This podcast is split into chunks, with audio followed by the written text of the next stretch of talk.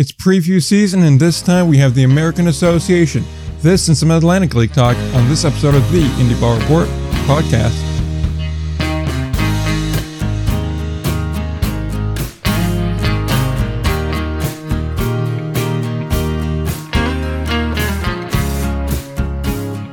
Here, right, we are back again, episode number 165 of the Indie Ball Report podcast. I'm Nick, he's Will, and we have a preview, and we have the Atlantic League to talk about today.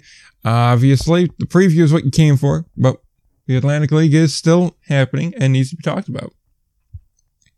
Yeah, it still needs to be talked about, and uh, it's been quite the interesting start to the Atlantic League for sure. I mean, out of all the teams that we could have thought would look unbeatable. Uh, it's been the Southern Maryland Blue Crabs that yeah. just looked dominant so far. Uh, and the Staten Island's still very bad, and uh, Gastonia is still really good, and that is, and Long Island hasn't figured it out yet. So yeah, yeah, no, like that's the thing. Like, there's a lot of surprises early on, and it's hard to say if it's a trend and something that's going to continue throughout the year, or if it's just early season still figuring it out. But as you said, well, Southern Maryland, I think that's where we should get started on. 11 straight as of the time we're recording this.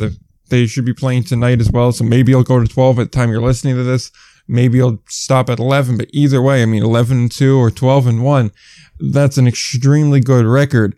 And it's a team that is, to be honest, surprisingly good.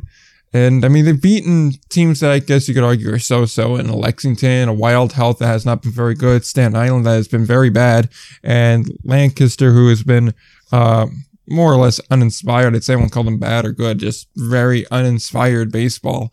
Uh, so yeah, I can't really tell if this is just a team that still is trying to figure out its placing, if this is a team that is actually this good, or if it's just a team taking advantage of a weaker schedule yet. Well, I, I, think there it's probably a little bit of both, just because, uh, just because obviously, yeah, they haven't played very good teams yet, and that's that's just the reality of it. However, I think that it also takes, a, they also should get a lot of credit because it's baseball, right? And yeah. there's it's it's tough to beat any team uh, as uh, going on an 11 game winning streak, and I mean you look at the, some of these numbers on this team right now, and uh, honestly, like there's just no hole in their lineup at the moment. uh, mm-hmm. and that could change, but it just does not seem. I mean, outside of maybe like Braxton Lee, uh, who at least he's hit some singles so far, just nothing else. Uh, mm-hmm. but everyone else, everyone else in that who's starting every day for them has just been has just been dominant. I mean, I mean, Jared Walker's got five home runs already. So, uh, I mean, Jared Walker's been huge for them. Um, and it's it's the, the lineup has obviously been really good. The pitching has been excellent. Uh, I mean, they as a team they have a 2.75 ERA. I, I think we knew their pitching, um, specifically the back end of their bullpen, was going to be very strong coming into the season. So it's not a huge surprise that uh, that they are that they're good because I mean I picked them to go to the championship series, but I think it's I don't think anyone saw them steamrolling the competition. I mean, when you got guys, I mean, specifically, I mean, I look at the back end of this bullpen, it's just been, it's just been terrific. I mean, Andres Brasino hasn't given up a run yet. He's picking up right where he left off, uh, last season. I mean, Patrick Baker has been, uh, has been terrific. Uh, Daryl Thompson is doing what he does, uh, um, in, at the top of that rotation. Uh, I mean, really, just the the whole the whole rotation. It, it, sounds cliche, but everyone is everyone is kind of firing at the same time, and uh, and as of now, that's just resulting in in win after win after win. Yeah, no, that's that's definitely a large part of it. Plus, Hull's a guy who still has an ERA of zero through a couple of starts of his own, so that's not too too bad either. when you have yet to give up an earned run uh, through the first twelve games of the year. But I mean, you look at the offense, I think that's really what does it here because we know they're going to be a good pitching team. They were a very good pitching team last year in a league where pitching teams were kind of few and far between. Even the good ones weren't that great. They, they can hit now. You mentioned Jared Walker with the five home runs, but I mean, Rubi Silva's a guy who's hitting 300, has 17 RBIs. There's a bunch of guys that are just kind of chipping in here and there and everywhere. Uh, Hogs, another guy that 360 batting average with 12 RBIs. They're pushing the runs in. And I think that is really the difference here, at least in the early onset, is that they can hit now. They're a diversified team. And overall, they just, they look better. And it's hard to say what exactly it is all about that, but it, it's something to be, it's something to be said. Uh, it's a very impressive start. Like you said, we both had them to go uh, to the playoffs. You had them going a bit further than I did. And I just don't think either one of us really saw it coming to this extent. And I think, unlike uh, one of the teams we're going to talk about in a second, Gastonia, this is a team that I don't really think has too much of a risk of having a lot of guys picked up. I think a lot of their bigger performers either just aren't that appealing to major league orgs or are just a little bit too old or just are not likely to leave. And if that's the case, then this is a team that really could if they can just keep it up at this point, or even just play at like six and four baseball for the rest of the way, is going to be one of the better teams in the Atlantic League, especially in recent years. Yeah, for sure. I mean, as far as uh, just just Southern Maryland, just a quick just a quick point yep. on them. I mean, they're still playing uh, Wild Health this weekend, another another winnable series for them before they have a big series against the aforementioned uh, Gastonia Honey Hunters. They play them six out of their next nine games is against Gastonia. So I think we'll get a lot. I think we'll get some answers about uh, about both of those teams uh, after that series. But right about Gastonia, I mean their lineup is just shredded so far. I mean they have been awesome. Uh, and it's not even so much that they're hitting for that high of an average, but the power is just is just startling. I mean, they're tied for the lead in home runs with Lexington, who obviously we know is going to hit home runs. They have Courtney Hawkins in lineup. Yeah. Uh, but I mean, the, again, the, we talked about last week uh, the speed aspect of Gastonia, and that's really showed itself uh, really for a second straight week. They have 37 stolen bases as a team. Second second place in that, Southern Maryland at 25. Third place, York at 15. So it, it shows that uh, that Gastonia really has kind of changed that offensive approach a lot. Um, and they've been really, really hard to stop.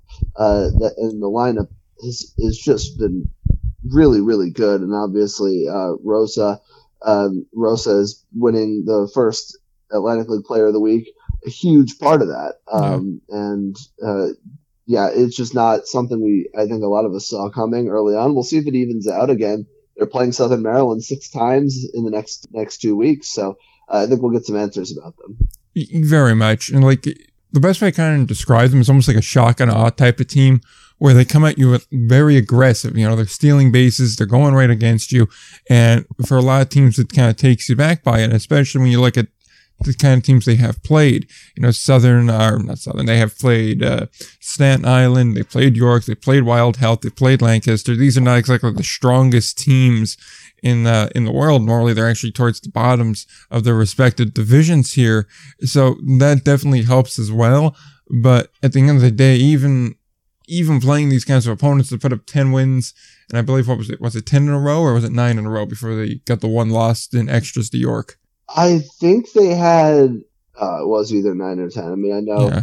Either way, I mean, it's impressive, but yeah. But I mean, still, they just come at you. I mean, you look at overall the whole lineup when you look at like the guys that have played 11, 12, 13 games.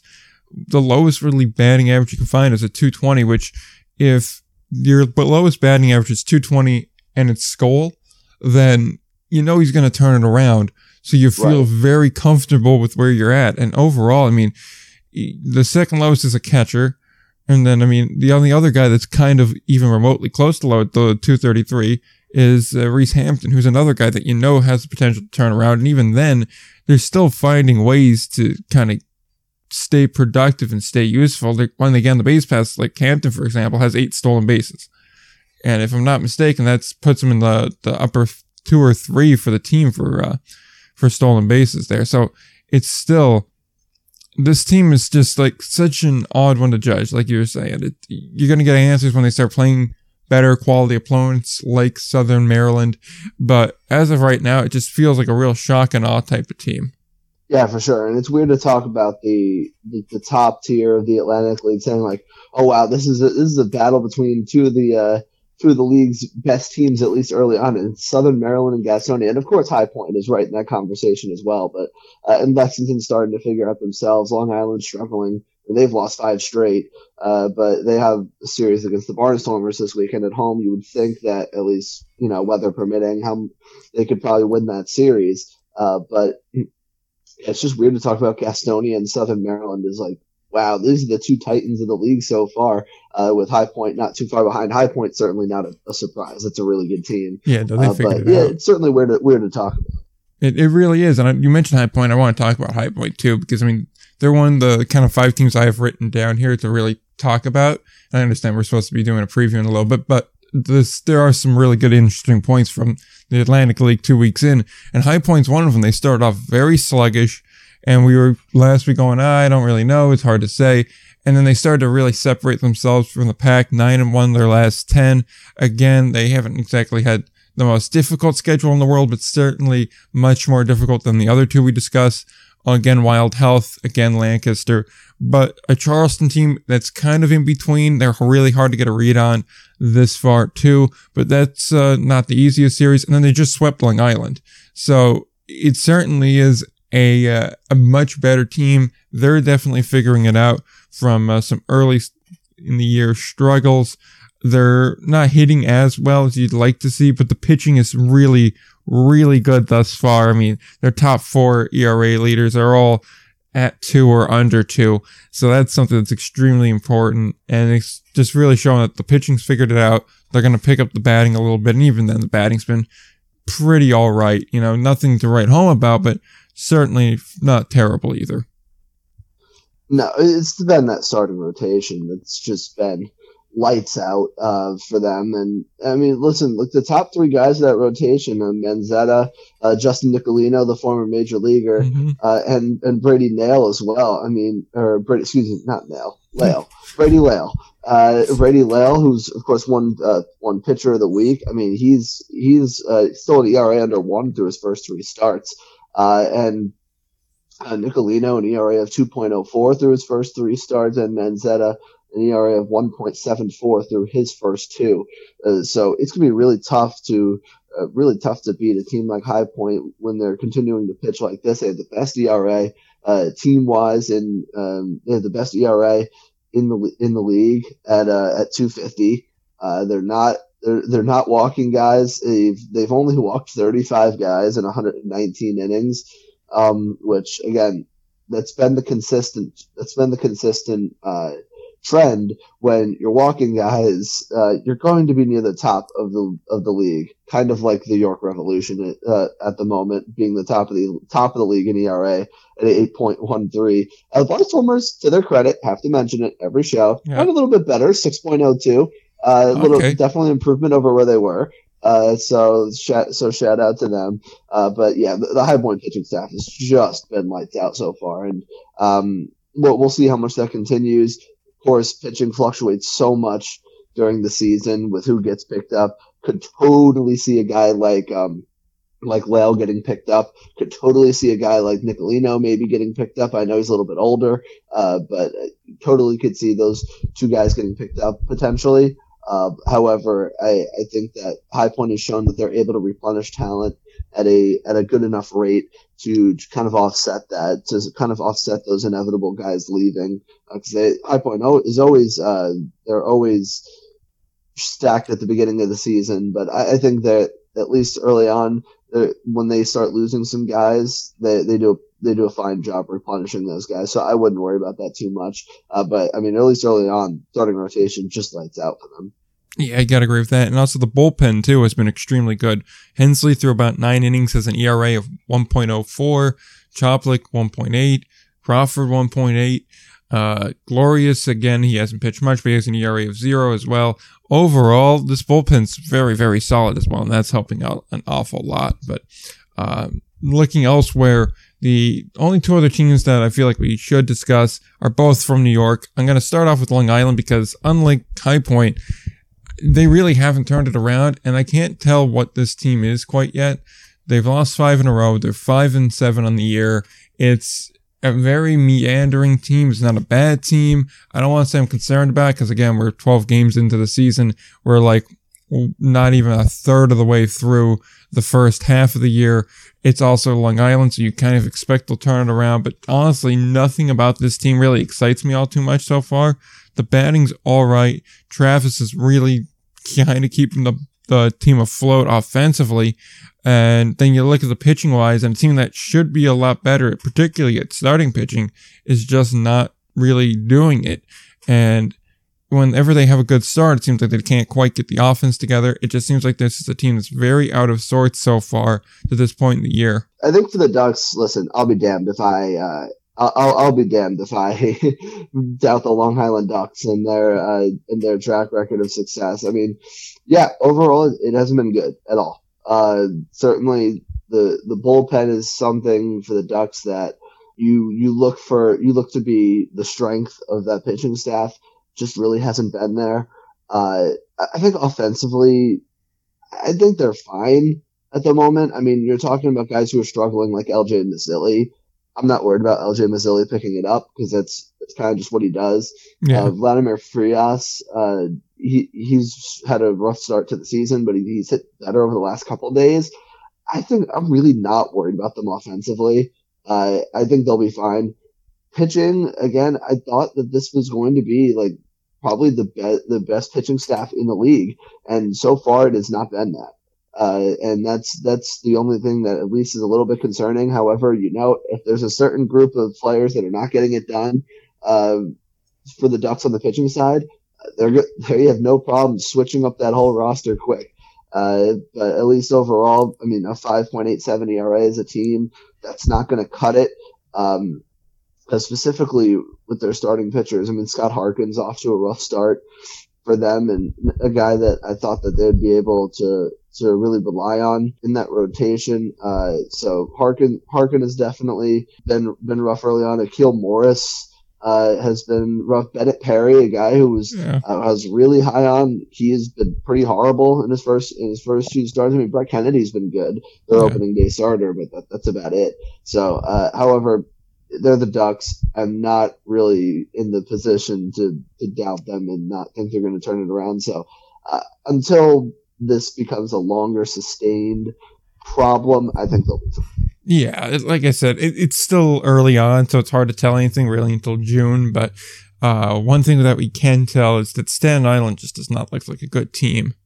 I yeah, mean, this is not a good team. And what's even worse is that I'm not sure if you saw this, but uh, apparently Kevin Krause got released, so that's just going to make it worse. Yeah, uh, that's going to be tough. I assume that's probably I don't know. Like uh, they wouldn't release him for performance reasons. I would assume bigger problem. They let's just look at their game last night against Lexington. They lost 19 to two. Yeah uh, in front of a crowd of 655, but I'm going to leave that uh, at the moment. But um, I think, I mean, they gave up. You, you want you want to know how many runs they gave up over the last three innings, Nick? Oh, how many runs? And again, we're playing baseball. We're not playing football. Uh, they gave up 14 point. Uh, they gave up 14 runs over That's three innings. That's a lot. Yeah. That's the and thing too. Got, yeah. we've, we've been consistent. Like if they're going to hit, Clemens is going to need to be the, at the center of it. Yeah, he, has been bad. Rymer Liriano, a guy who I was high on, has been bad. And outside of those guys, I didn't see a whole lot. It's uh, pretty much everyone else has been bad. I mean, I guess Betancourt and Ruda have been okay, but Susini's been fine. But I mean, goodness, uh, it is not good times at all right now for Staten Island, which is, I guess, pretty much what we predicted, I yeah. guess. Yeah, I mean Aguilar's been pretty decent, and we did say that they weren't going to be all too good, and even batting wise, we said they're not going to be the best batting team in the world. But we kind of expected the pitching to be better than this, at least certainly the bullpen pitching, and that's honestly probably been their worst uh, part so far. I mean, Campion has done okay, Kuz has done okay, Reynoso's been a pleasant surprise, but Gervais or Jerez has just not been very good. Law has not been great. Overall, like like I said, the starting pitching's fine. Anund's also been pretty good out of the bullpen, but the starting pitching's been fine between Soltar and uh, Teheran. Simpson was, you know, always going to be a grab bag, and he's been okay-ish. Rodriguez has not exactly been great, but to be fair, we didn't really know much about him coming in, and if we have the right guy from our preview, we had a feeling that that could get kind of suspect, and then they really just don't have a a three or four or five starter when you really look at the numbers. So that's kind of rough. But if that's going to be the case, the bullpen needs to be better, and I just don't see. Um, I just don't see it here. No, not at all. I mean, the bullpen's been horrible. I mean, as you can tell, they gave up 14 runs in in the last three innings of the game yesterday, and of course, the the Lexington lineup is ridiculous. So that should be mentioned. However, uh, at the same time, I mean, uh, the bullpen just has been rough. I mean, uh, they're, I mean, they walked 12 batters yesterday. Um, I mean, you would think a guy like Alex Katz would be a lot better than he has been so far. I believe that might have been his first outing of the year yesterday, though. Uh, just too many walks. Even like Kelsey Whitmore out of the bullpen in the ninth inning yesterday. Uh, couldn't really find the zone. Only threw 13 strikes and 31 pitches. Ended up giving up six earned runs. It's just not the Ferry Hawks. It just doesn't look good performance wise right now at all. However, they do get a they do get a pass because their broadcasts on uh on like the Yes app. That's pretty cool. Oh yeah, Uh, no, the they team, yeah. the team not so cool. Yeah, but I mean, you gotta give them credit for the production thing, like being on the Yes App, and then they later rebroadcast the game on the actual Yes station, so like on cable. So that I mean, like that is a huge plus, certainly. And I mean, the amount of free press you're getting from that and the free marketing from that is just amazing. Hopefully, we'll start seeing that, that translate into ticket sales, and we'll see more people come out there. Likewise, I mean, like I, I kind of want to give Staten Island a little bit of a break. They've had some really tougher series, some tougher opponents. They've had Gastonia. They've just got done with Lexington. They're about to go back to Gastonia now. Really, I don't think they, they'll get a true break until uh, the end of next week, really, when they are middle, beginning the middle of next week, I suppose. Um, when they get York, but I mean, you had Southern Maryland, you had Charleston, you had Gastonia. It's not an easy start to the year for them either. So I, kind of want to cut them a break there, but I mean, they also just are not doing much to inspire uh, a lot of confidence at this point. Once they get to, and oh God, you know what's even worse for them? They have three against Gastonia, then they get a break with York, then back to Gastonia, and then they get Long Island, and then High Point. So it's not exactly, and then High Point again towards the end of the month. They don't really have a lot of easy opponents coming up. So I mean that is uh, something against them as well. I just hope that they're able to try and stay this ship because if we get out of May and it's still like this, which I mean, again, looking at the schedule, it very well could be. It might become too late to be able to save this ship for at least the first half. See, that's that's the lovely quote unquote part of the Atlantic League that they can be this bad and then be good in the second half and make the playoffs. But I don't know. I don't. I don't know if I see it happening at the moment. Yeah, they, they're going to need some help. But uh, with all that said, I think we're just about done with the Atlantic League. I think there's too many other storyline storylines to look at. Everybody else is just kind of floating around and existing. Maybe Wild Health, but even then, I they're going to be the same boat. They've had a rough schedule and they they'll figure it out. But really, what we're here to do today is we're here to do an American Association preview, and I think we should get started on that. Let's do it. All right. So as uh, most of you know, we talked a lot about the American Association last year and the year prior. So I think we've become kind of invested in this league now, more so than we have in the past. And uh, we'd like to do our previews. And so this week we're doing the American Association preview. Their season starts next week. Uh, next week we're going to be doing the Frontier League preview. So that meant the American Association gets put this week. Uh, general info for the American Association going into 2022. The season starts May 13th, so next Friday, as we just said. The season will end on its traditional Labor Day end. So you'll have 100 games between May 13th and September the 5th.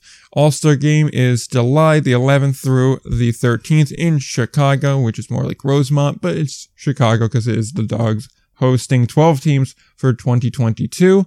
Um, revised playoff structure, we'll get more into it in a second, but what you need to know about it is that the top four teams are going to make the postseason, and then they have a very different way of uh, deciding who plays who. Like I said, we'll talk about that a little bit more in one second. Uh, but first, the the playoff dates. Divisional round will start on September the 7th and on the 10th. That's a best of three series. Conference final is uh, going to start on the 12th of September, run through the 15th. Again, that is a best of three series. And then the championship series is going to be a best of five, as it traditionally is. And that will run from September the 17th through the 22nd. Uh, looking at that playoff structure, what we have is the division winner in each of these divisions, which are now East and West divisions. Uh, is North and South, better to accommodate the, the new structure of the league. Uh, the division winners will get to pick their first round opponents. And like I said, the first two rounds are best of three. The championship is going to be best of five. And as I said, only the top four teams in each division make it. The bottom two don't. It's a very expanded postseason. I can't quite tell if I love that or not, but I do think uh, the whole choose your opponent is extremely interesting. And it'll be very curious to see how that works out. Yeah, really interesting, and that's where you're going to see um, you're going to see these how these teams match up in the regular season. Um, you're going to see how uh, how these season series do they play a role in picking uh, their opponents, and that's just something. It's hard to say what kind of factors will go into that uh, until it happens. Uh, until we get like a year where this actually happens, so it's gonna be really fun, uh, really, really interesting. I know, obviously, the postseason is massive. Yeah. So when when we uh, when we it, it really becomes a not so much an accomplishment if you make the playoffs per se, more just embarrassing if you don't. Yeah. Uh, I think that's I think that's the best way to put it. Yeah. Um, and so I, I guess that if if you're on the end of not making the playoffs, that's bad, and I think uh, that's not good. And you want to make the playoffs. yeah. So, uh, it, it, so it'll look it'll it'll it'll be really interesting, and the the picking picking their opponent is going to be something we've never really seen. It's been talked about a ton, but nothing really of substance has ever been tried. And so I think that's that's a really interesting point. I can't wait. Exactly. And you never know if you're going to wind up giving a team motivation if you pick away from like the standard. And even if you pick like the standard, if you're the one seed, you're going to just take the, whoever the four seed is in your division. That's still motivation because they're stay, still saying we're confident enough where we can win two out of the next three games against you. And so eh, there is a lot of factors that go into it. Also, I mean, it depends. Is this team a team that was very good, then got rated, and now it's not as good? So you're going to take them even though they're in, say, the three spot? Is it a team that kind of got hot, jumped into a four spot late, but it's still not an overall great team? There's a lot of different ways that this can go for the pickers that I think add a lot of drama, a lot of stakes. We talked about this more in the past, and I'm sure we've talked about it on previous episodes as well. And if you want more information on that, uh, definitely go and check that out. I believe I want to say we talked about that in episode 142. I know some of the rules that have been changed. We talked about 142, so I checked that one uh, first for that. Uh, but that said, you are right. Well, I mean, at this point, four teams out of a 12 team league don't make the postseason. That's it is embarrassing if you miss it. I mean, like for example, this past year, if I'm not mistaken, it would have been like Gary, Kane County, Sioux Falls, and the Apollos that would have missed the postseason. If I'm if I'm right, everybody else would have made it. And in there are some really teams that had no business making it, and. Uh, I don't love it. I understand why they're doing it. There is some more revenue to be had here playoffs are exciting. I get that. It's just still, if you were like a 16 team league, I'd be okay with taking the top four because at least then it's like, okay, well, half the league makes it, but it's not the worst thing in the world. It's just at 12. I mean, it seems a bit excessive. I think it's also just because it's different in a, in a sport like baseball where you're playing so many games in the regular season. Yeah. That you're like, all right, well, what are we playing? What are we playing 100 games for? Yeah. Uh, what what are we playing? Are we, we're just playing it for for seeding and a best of three. And I know it's more complicated than that because of course it's indie ball, Yeah. and there's guys that are trying to make it back to affiliated baseball. So obviously it's not that simple and that that that blunt. However, it does at least from a fan's perspective. I think it kind of does seem that way. That uh, in at least from my point of view, in, in the expanded play in the playoffs that are this expanded, right, what are we playing 100 games for? But you know, uh, the play the playoffs will be fun. Uh, it's just there's a long way to go to get there. Absolutely. I, I agree with that too. It does kind of turn the regular season to a round robin tournament of sorts. So it is what it is. But let's talk about some of the newer teams and the new division setups. In the West, we're going to have Sioux City, Fargo Moorhead, Sioux Falls, Winnipeg, Kansas City, and Lincoln. In the East, we are going to have Chicago, Milwaukee, Gary South Shore, Cleburne, Kane County, and the newest addition, the Lake Country Dockhounds. Like I said, they are new for the 2020 season. They are playing, and I'm gonna hope I pronounce this correctly because I've spelled it out phonetically in the preview. Oconomowoc, Wisconsin. So I think it's Nice. Oconomowoc. It's- It's hard when you don't do it syllable by syllable. When you do it like well, can I can I get it one more time? Oconomowoc. I think it's how it's pronounced. I spelled it I'll out it. phonetically in the uh, preview. Thank I- God it's called Lake. Con- Thank God they called their team Lake Country. Oh god, it would be bad. It would get really bad really quickly, and we would never mention them on the show if they didn't, just because it would be too much. they win the championship. There's just no mention. It's just the team from up north would do like some Ohio State, Michigan football type talk. It- It'd be like that, or we just go, yeah. So Lincoln lost the championship game. We'd be talking about whoever lost. Be like, I mean, admittedly, their opponent, you know, they they did well, but I mean, come on. so, we would be committed to that. oh yeah, it would just turn to a bit at a certain point. If we made it to like June, July, and we hadn't mentioned them yet, it would be just run right through and be like, yeah, I bet the I wish Milwaukee had an opponent in state, you know, something like that. But uh yeah, so we take a look now over at some of the news and off-season news and things that are new for the 2022 season. Playoff format is new. Uh, we just explained that. Uh, the commissioner, Josh Schaub, got a two-year extension with an additional three-year option that might go into effect. Uh, we've had him on a couple of times now. We're probably going to have him on again in the future.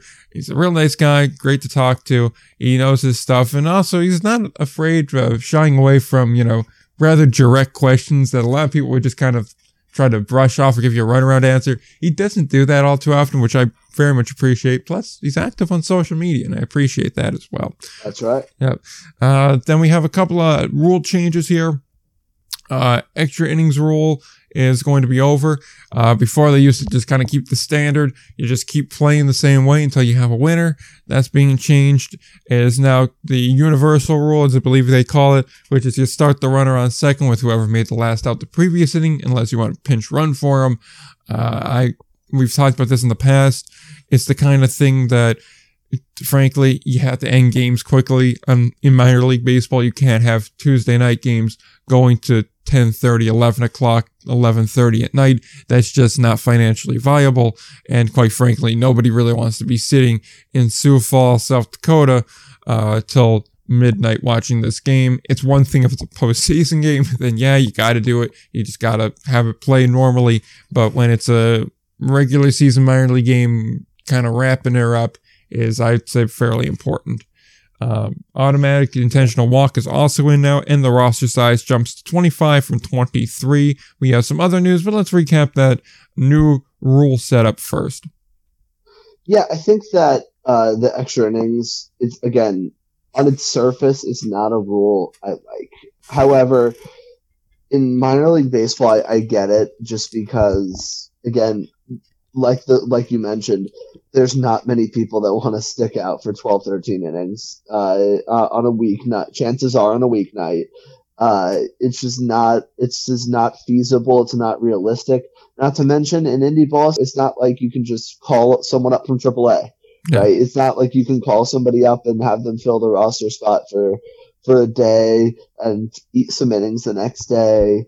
It's just not feasible um, for them, and I, I can understand why that this this decision was made, even though the American Association kind of marketed itself and branded itself a lot of about like hey this is this is traditional like, traditional baseball with no like extra rules attached. I do understand why that this decision was made just because i think in minor league baseball it's something you, you kind of have to do.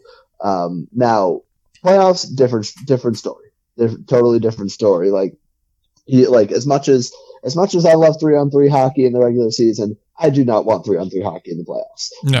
Um, Yeah. So as as amazing as that is during the regular season, uh, but but yeah, I, I think that I, I'm all, I'm I'm all right with that, that decision being made though. Yeah, I, I agree with that.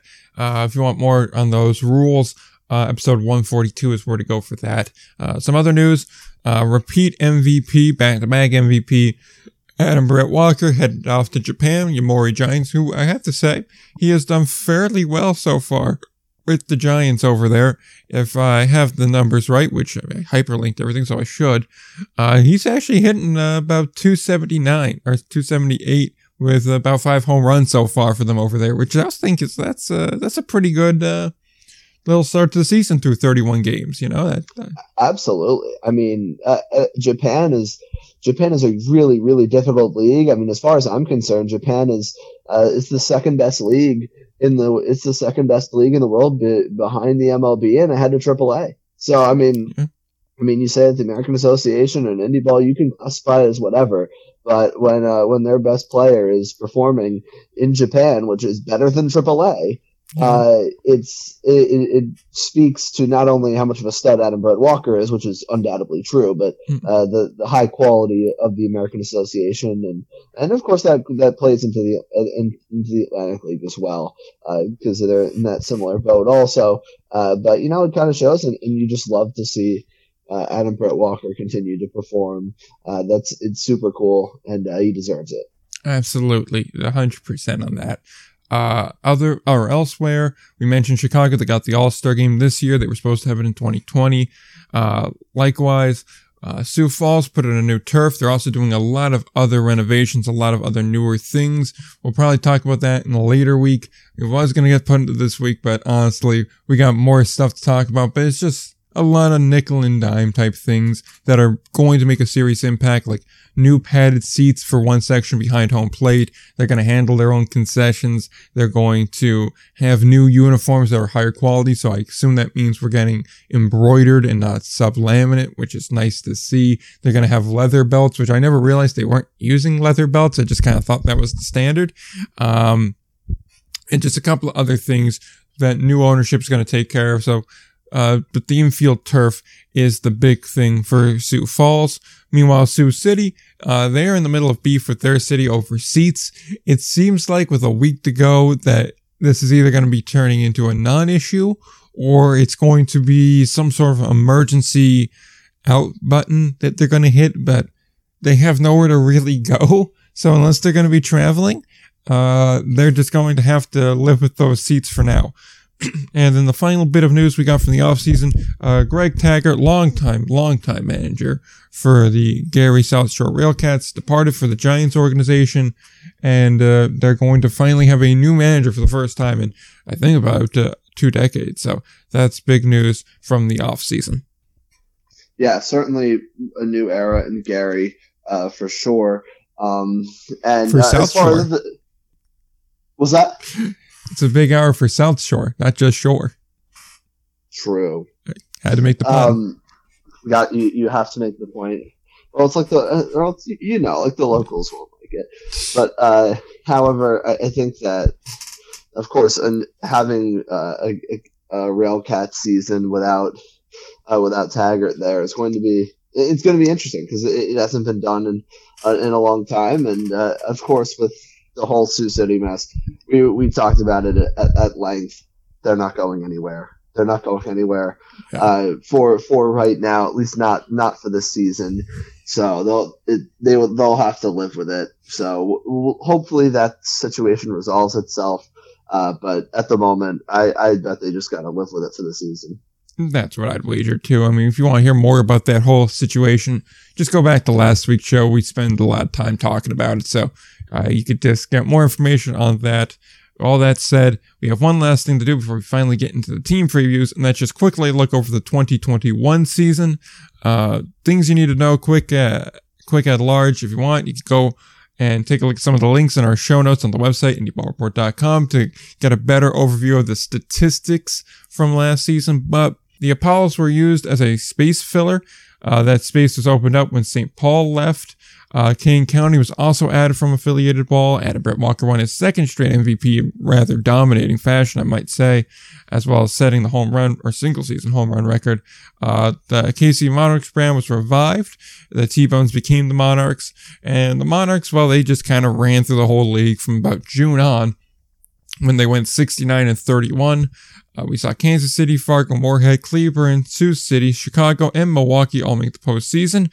Uh, Kansas City defeated uh, Sioux City in three games. Fargo Moorhead defeated Chicago in five games, and then Kansas City ultimately won the championship, winning all but one game in the month of September by sweeping Fargo Moorhead in three to win the championship. So, with that said, uh, if you want more individual details on every team from this past season, you could go right again back to the website. There's uh, team reviews for everyone in this league that you can look through and see how your team individually did or any of the teams that we discuss uh, today, with the exception, of course, being Lake Country. You'd find Apollos instead of them uh, on that website to get a deeper review if you want to read that. So, with that said, uh, we have anything else to say on last season, the off season, before we get into these team previews?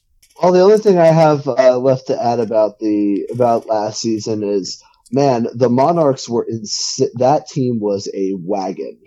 I yeah. mean, that was it. That has to be one of the best uh, indie ball teams that I've seen probably in, in, in my lifetime. I mean, that I, they were undoubtedly the best indie ball team last year, no doubt about that. Um, and I mean that they just had no hold. They went wire to wire. Just uh, what a great team, and uh, we'll see if they can repeat it this year. But uh, I mean, clearly, just a case of they were the best team sometimes in baseball. Uh, Frontier League, uh, the best the best team in the league does not win, or the best team in the league does not win the championship. Uh, just like kind of like the Frontier League last year because yeah. ba- ba- baseball playoffs in any league it's kind of a crapshoot. Uh, yeah. That was not the case here. The Monarchs steamrolled everybody, and they were by far the best team in the league last year. Oh, absolutely. It, it, I think from about Fourth of July weekend on, we were pretty much ready to say, yeah, they're going to win the championship. And then by the end of the month, we are like, oh, yeah, they're going to win this. This is not even a discussion anymore. I mean, they had something crazy, and I mentioned it in the preview for them, or the review for them, rather, which was they had like five winning streaks that went seven or more games last year. It was just insane. And it wasn't like they were just hitting seven. It was like seven games, nine games, 10 games, eight games. It was just like insane. And they didn't, I think they only had one losing streak of five or more. I'm not even sure they had one, to be quite honest. I think they had one though, uh, in May, June, May, beginning of June, I think. But either way, yeah, they were just a force last year. Uh, so they were a team, but we're now looking forward towards 2022. And that's look forward. It's going to start with the team they knocked off in the championship last year. in the Fargo Moorhead Redhawks, 61 and 38 last year. Uh, second in the North. They, like I said, made the championship series. Didn't stay too long, but no one really was. Uh, Chris Coste is going to be their manager uh, coming back for his now third year. In the past two years, he was 89 and 70 as the skipper of the team. And of course, the friendly confines of Newman Outdoor Field will again be their home. And that going left or right to left would be 318, 380, or 398, 408, 353, and 314 for your dimensions. What do we like from this team at this point? Well, right off the bat, I think uh, one thing you could say about about Fargo Moorhead this year. I mean, obviously they had a great year last year. Kind of just went ran into uh, the team that we've already mentioned a bunch of times, and that being Kansas City. Uh, I, I, also, I think Fargo Moorhead's going to be right up there in that conversation again. And I think right off the bat, the thing that I want to mention I think they the, they they have to have the best catching combo in the league, and I Oh, don't yeah. think it's that close. I mean, that is that jumps off the page to you. I mean, Ma- Manny Boscan. Uh, uh, we, it's hard to even say who will start. You would assume like one would try to DH because you want to get both these bats in the lineup. But Boscan winning the batting title last year, a guy who makes a lot of contact, he rarely strikes out, doesn't hit for a ton of power, but he's going to get on base. I mean, he hit 344 last year. So uh, with Fargo Moorhead, and how do you upgrade? How do you continue to upgrade that catching position? Why don't you bring in Christian Correa? So uh, I mean, Christian Correa, a guy that, uh, that had a great year last year uh, with Milwaukee, they were able to get him to, to Fargo Moorhead. Um, he even had a little bit of time with Lexington in the playoffs last year. Uh, but I think right off the bat, you got to say that that the Fargo Moorhead has the best catching duo in the league. Um, and overall, I think I think the lineup is really strong. Uh, I, I think the the I think that's the thing that, that jumps out.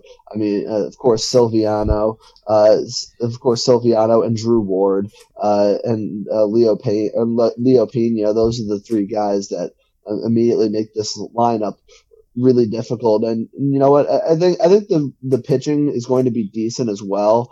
Uh, I think uh, inevitably, I think what's going to a really big storyline is going to be all right. How is Kevin McGovern going to do in a full season back with Fargo Moorhead, if indeed he does uh, stay for a full season? Obviously, he was great last year. I mean, he was virtually unhittable uh, in his first four starts with Fargo Moorhead before getting picked up by the Cardinals in Double A. Struggled, certainly struggled in Double A. That's why he's back here. Uh, but how is he going to do after that double that experience in Double A and coming back to the American Association? Some guys have struggled with that in the past, so certainly that's something uh, to watch out for. But I think that uh, I think the the pitching's solid. I, I think the lineup is really good though, so I think that's going to be that's going to be a team that at least in the North is is in title contention uh, for the North. I think really led by this lineup. I definitely agree with that. Uh, Correa it cost an awful lot to get, and uh, he's certainly going to prove his worth this year. I think he's a definite one-two punch with Boscan there. You mentioned Ping, you mentioned Ward. Uh, Jordan George is another guy who had like a surprisingly good year last year, and I didn't really expect that from him. A guy like Will Zimmerman too is a really solid fielding uh, player, and Cavante Mitchell. He's the guy that played last season in Rockland or I guess New York, technically speaking.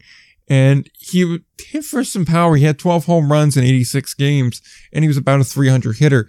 I really do think, and I understand Rockland's a very nice ballpark to hit in because you have two short porches, which makes life so much easier if, if you're a push or a pull hitter. But at the same time, I really do think he could take advantage of Newman. I don't think 314 is really all too hard to clear. 318 is not that hard to clear. If he's hitting to the center part, then yeah, he's going to have a little bit of a hard time. But I do think he could be a kind of a come from behind surprise type of uh, batter there. Certainly, the pitching, like you mentioned, is going to be kind of the make or break on this team. Mm, Logan Nissen is a guy that had some really good starts last year. I think we called him player of the week one week as well. So he's shown a little bit. I'd like to see more consistency out of him. And if he can be a little bit more consistent, I really like him to be a force for this team. Ryan Flores is a guy that kind of got pushed and pulled between the bullpen and between the starting rotation. This is a team that last year had a really good rotation and then lost guys. They lost Pike, they lost McGovern, they lost, uh, I believe it was Herget, another guy as well. So those three very big arms that they thought they were going to have, and they were gone. So then guys like Brett Helton had to throw crazy amounts of innings. They had to pull guys from the bullpen to kind of make it work, and they did make it work in the end. So that's going to be something there. But Dylan Baker's a guy that I think should also step up. Uh, if I'm not mistaken, he had kind of a so-so year last year in Kansas City, if I'm remembering right. And yeah, no, not even a so-so year. 21 innings he pitched there it was a 257 ERA, so that's not even so-so. He got picked up and then and mostly in Double A, and he did okay there. Nothing too much to write about. But overall, he should be a helpful guy uh, to include in that starting rotation as well. So uh, there's a lot to be said here. McGovern, like you mentioned, he's probably one of the best, if not the best pitcher in the history of the association. And he's going to set some more records before he's done here as well. So I'm curious to see how it goes. But I do agree. I think that in the West Division, Fargo Moorhead's going to be one of those teams that definitely makes the postseason. They're not a bottom two team. How far they will get, who's to say? Because the next team we have up is kind of the guys that ended their season last year. And to be blunt, they look like a force again this year. That is, of course, the Kansas City Monarchs. 69 and 31, first in the South last year, and of course, they won the league championship. Joe Calfapietra returns once again for his fifth season at the helm of the Monarchs, 246 and 153 in that time frame. They play at Legends Field, 300, 411, 396, 409, and 328 are the dimensions of that ballpark. This is a team, is it not? That is chock full of former Major League talent that they bring back, former Major League talent that they bring in, and a lot of guys that have AAA talent or just are ringers on the indie ball level. Yeah, they're going to be a force once again. It doesn't even matter some of the guys they lose because uh, they will lose guys during the year, and that's that's kind of it's expected. Uh, but yeah, the the Monarchs are really really good again. Uh, not surprising. Just a couple guys.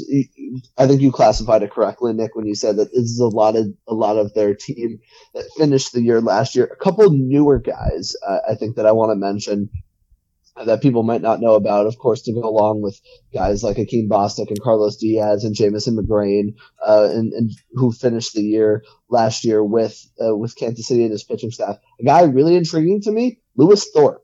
Uh, Lewis Thorpe is a guy. Uh, he's former top prospect with the Twins. Uh, kind of he, a, a, lefty thrower, a little bit more. He's not going to run up, light up radar guns, but uh, he's struggled over the last over the last few years.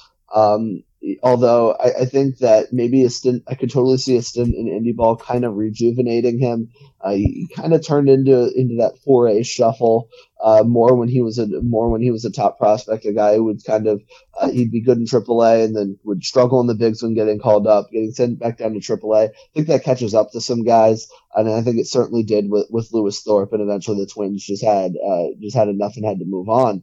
Uh, but you know he's twenty he's twenty six now. But I think that I, I honestly think that uh, a thing with him, a stint with him in indie ball.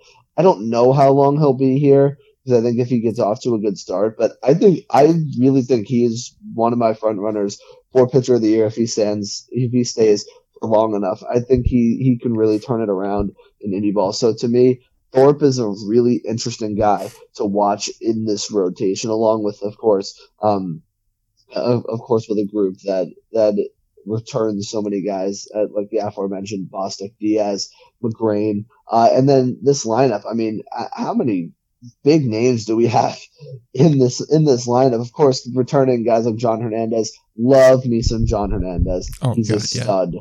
Uh, he he is an absolute stud, and you know it's funny. In 2020, I was so looking forward to him coming to Somerset uh, before COVID kind of wiped that season out, and and he showed why. I mean, he had an unbelievable season last year um, with uh, with the Monarchs, of course, mixed in with him struggling a little bit in AAA. Uh, with the with the Reds organization and the Louisville Bats, but when he was in Kansas City, man, he is a stud. He raked, uh, and that's just what he's going to do. Uh, and so he's, I think John Hernandez, if he's here for, if he's here for a full season, is going to be a stud. And how about a couple big, big name additions? Former 2013 St. Louis Cardinals, Pete Kozma and Matt Adams. Yeah. Uh, I mean, uh, have, those, those are some pretty big names. Pete Kozma, at the end of the day, he's 34. I don't know how attractive he is to an MLB organization at this point. Uh, but he, I think he's a guy who can hit for, for a pretty high average, not going to hit for a lot of power. Uh, however, um, you talk about guys that'll hit for power. Matt Adams will hit for power. So anything that Kozma lacks in power, you don't have to worry about it because Matt Adams will supply a lot of that as well with that big lefty swing that he has. So uh, it's certainly a guy that I mean, look, Matt Adams played played the big leagues last year for about a month. So um, so he's he's going to be around.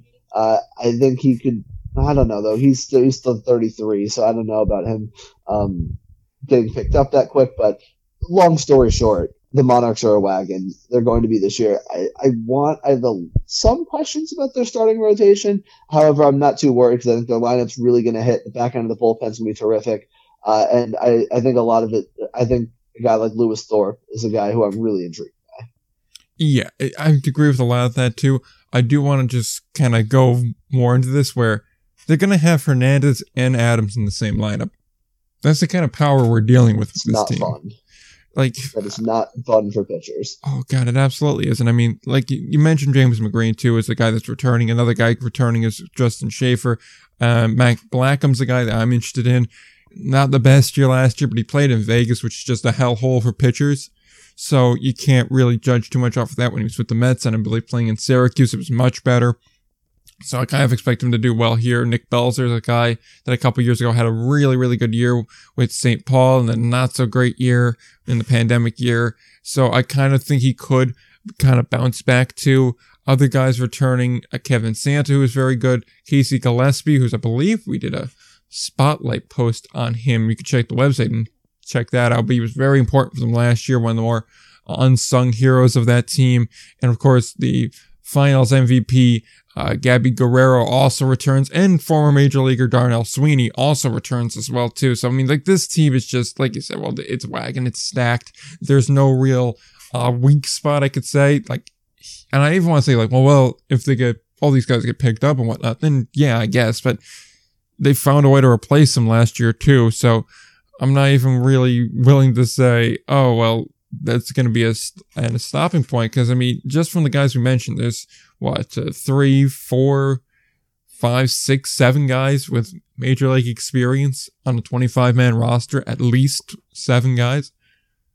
That's pretty damn yeah, good. uh, that, it, it's real. That's it's really strong, and I think that's that's kind of what Kansas. That's kind of what the Monarchs have really turned into. We'll see how they do, but we have another team, and I think it's it's the Monarchs. Before we move on to this next team, they're what would you say they're favorites to win this division at the very least, be number two in this division? Yeah, Yeah, yeah. I mean, but you know, here's the thing though. Like, are they the favorites to win this division? Yes. Are they? Are they on a different tier than I think everyone else in, in this division and probably the league? Yeah. At the end of the day, they like the the playoffs. playoffs are just weird. Not structured for a team like that. yeah, So I don't know. That, that that'll be that'll be something to watch because the play the, while the playoff system helps some teams, it definitely hurts a team like the Monarchs. Oh, absolutely. So, uh, on that note, we do look at one of those teams that would have benefited from four teams making it last year, which is the Lincoln Salt Dogs, 53 and 47, fourth in the South. They missed the postseason uh, by a half a game because they couldn't close out the Houston Apollos despite having two chances to do so. Uh, that was under what was then first year in the American Association manager, but returning for a second year, Brett Jodie. Uh, some of people are well familiar with Brett Jodie. Atlantic Leaguers are well familiar with Brett Jodie. And uh, he's come back. He finally had a true full offseason to build his team. This team looks pretty solid. As you can imagine, it's a pitching team. They're going to be in Haymarket Park again. 335, 403, 395, 400, and 425 are your dimensions for that. Uh, overall, though, this team has a couple of guys that are interesting to me, but by and large, uh, they definitely seem to be on a different level than the first that we talked about. Yeah, for sure. I, I wouldn't put them on that tier. I think it's a solid team. I think it's a team that, that's really going to be competing for that uh, for those second and third spots in, in the South. Um, and you know they, they are pitching team, uh, but uh, specifically Buddy Baumann, Jonathan Cheshire. Immediately bringing back, making, uh, getting Kyle Kinman back is big for them. Uh, he had a great year last year in that starting rotation. He's striking out 109 guys in 96 innings. Uh, that's certainly impressive. Um, I mean, it, it's something else that impressive about Kinman. He in those 96 innings, he only gave up four home runs, which is really I don't care what level of baseball you are in in professional baseball, that's really difficult to do. However, the while Lincoln pitched well last year, at times with their bats they would struggle. Uh, of course, bringing Ryan Long back was not part of that problem. Uh, it got an, an a an addition that was definitely interesting. Jason Rogers, a guy that uh, a guy that uh, Brett Jodie is very familiar in with familiar with during his time in the Atlantic League and of course in Somerset uh, as well as. Um, and I gotta say that uh, at least Jason Rogers in Gastonia last year, he had a great season, an on base percentage of over 400. Uh, hit 20 home runs. Um, I mean, look, Rogers has been an indie ball staple at the pl- uh, he's been just a really good hitter at the plate for a long time. Uh, hit from more power last year than I think we've seen from him, even though he is a big guy. But he's walking more than he struck out. I think he is the big bat uh, that Lincoln was kind of missing last year. Uh, yeah. And so I, I, think that that's going to be the interesting addition. Uh, however, I wouldn't go as far as to say that I love the lineup. I think the pitching staff is definitely strong. I think the, the starting pitching staff is strong. Um, worried about a little bit of depth in, in, the, I'd say in the bullpen a little bit, uh, but I guess we'll have to see. Uh, we'll have to see um, how that shakes out when the season gets going. Uh, but listen, I think they're a good team. I, I, do. I don't think they're on the same level as as Kansas City. Uh, however, could they could they could the chips fall into place and them get to a a, a South Division Championship Series? Yeah, they definitely could. Uh, so, I, I, although I, really do want to see the impact of this lineup when Jason Rogers jumps in. Yeah, I'd agree with that. Also, Josh Altman, he's a guy that I honestly think could be a favorite for MVP this year. He had a fantastic year last year. Justin Bird's a guy that really didn't get as much press as he deserved. He's a fantastic center fielder.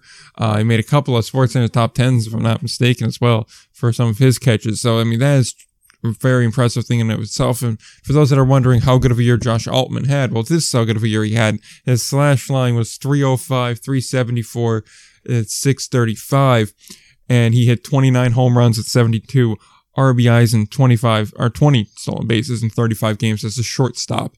So he's definitely. Yeah, it's definitely a guy that I think I'm probably going to wind up picking for my player of the year prediction once we get to that at the very end of this. Uh, so he's a guy that I think can really, really, really be important for this team uh, moving forward this year. And between him and Rogers and frankly Long as well, that's a really solid trio to have.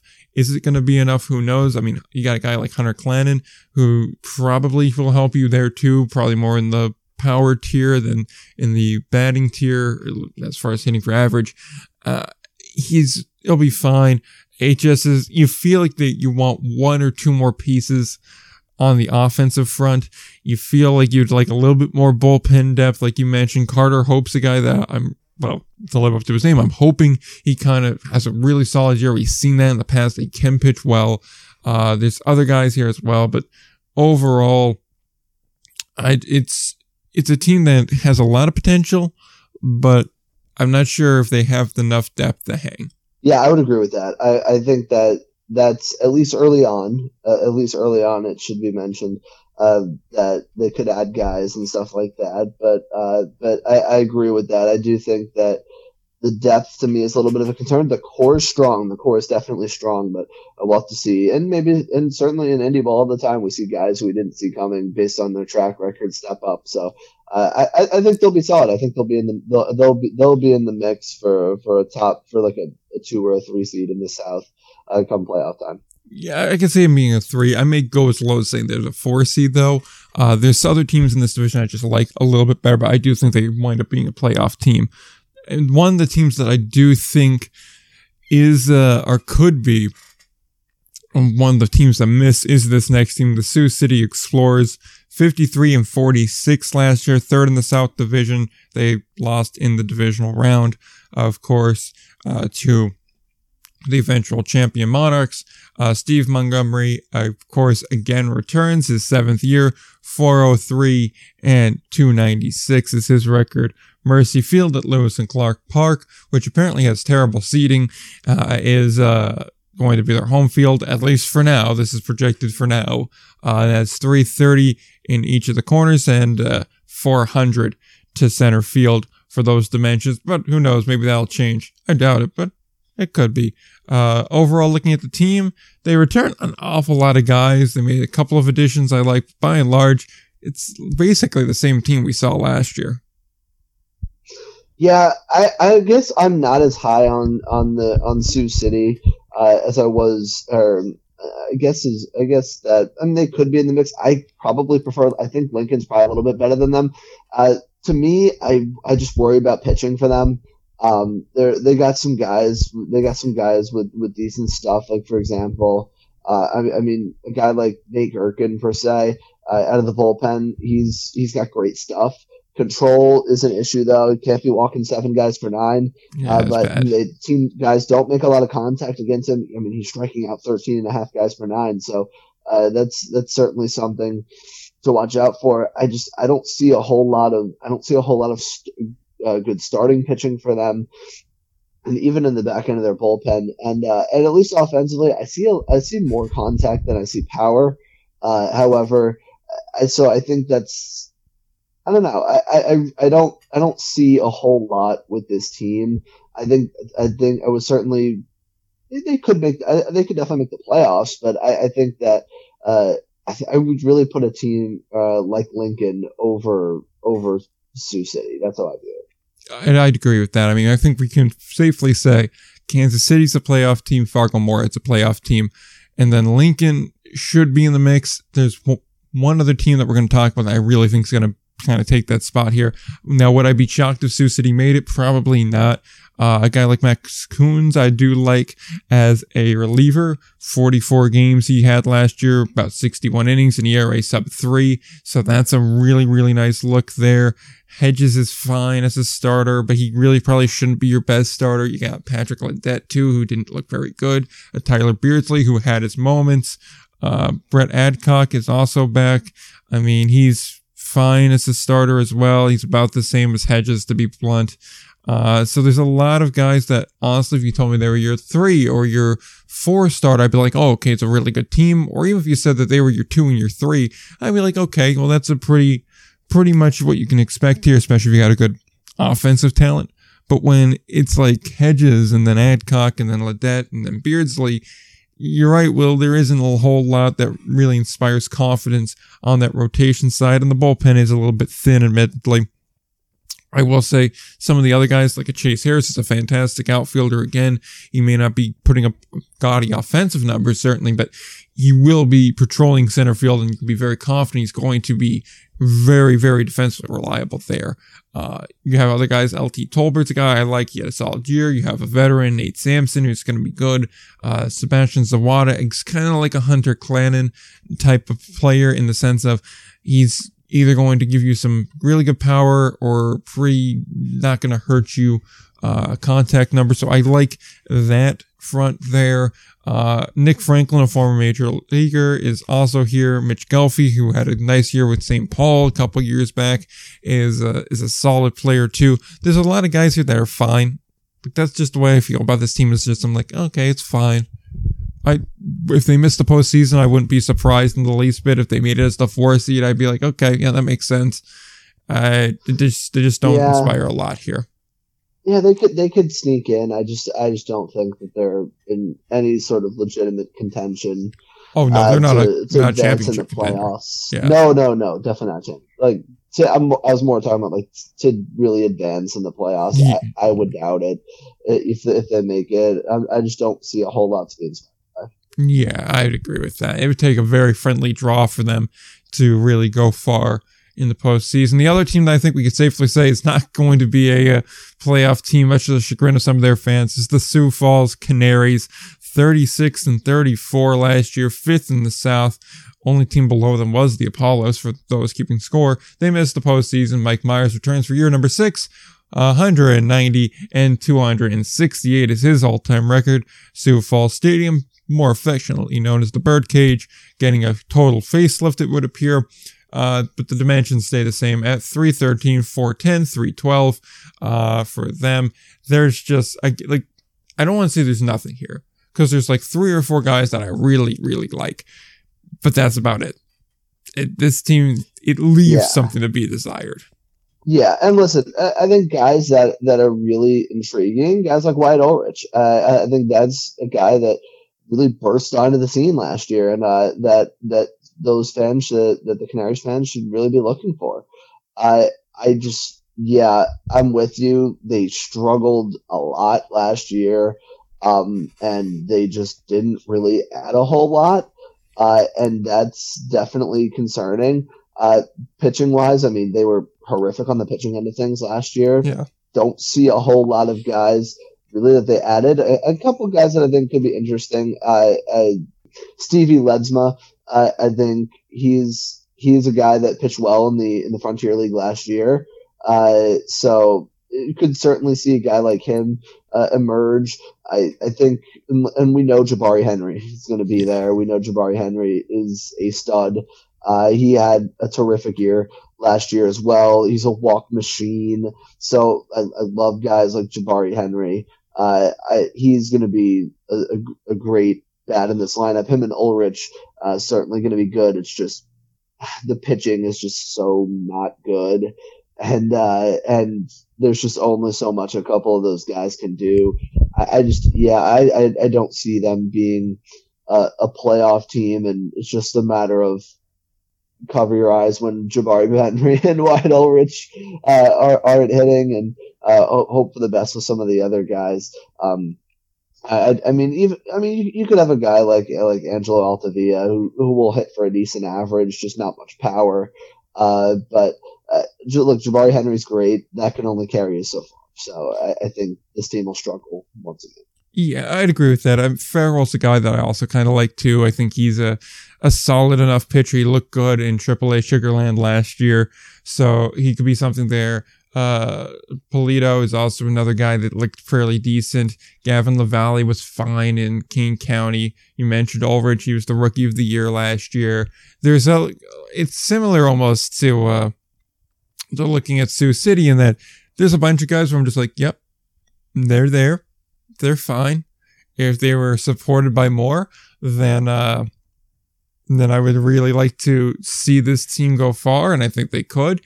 But it's just not when it's Farrell and uh, like maybe a bounce back on Hale Ventura and Polito, and that's about it on the pitching side. That's just not going to be enough.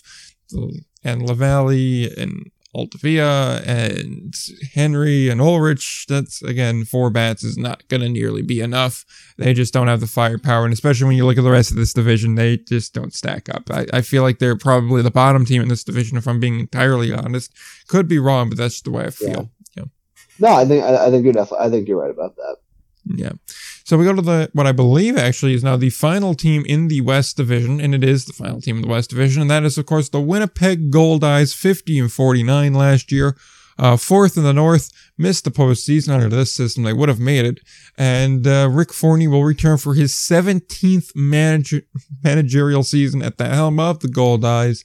Uh, 834 and 696 is his record. Uh, we have Shaw Park finally going to be the full-time home of this team again. They came back towards the end of the last year after spending most of the season in Jackson, Tennessee, and uh, they finally get to play home games this year, which is very, very nice to see.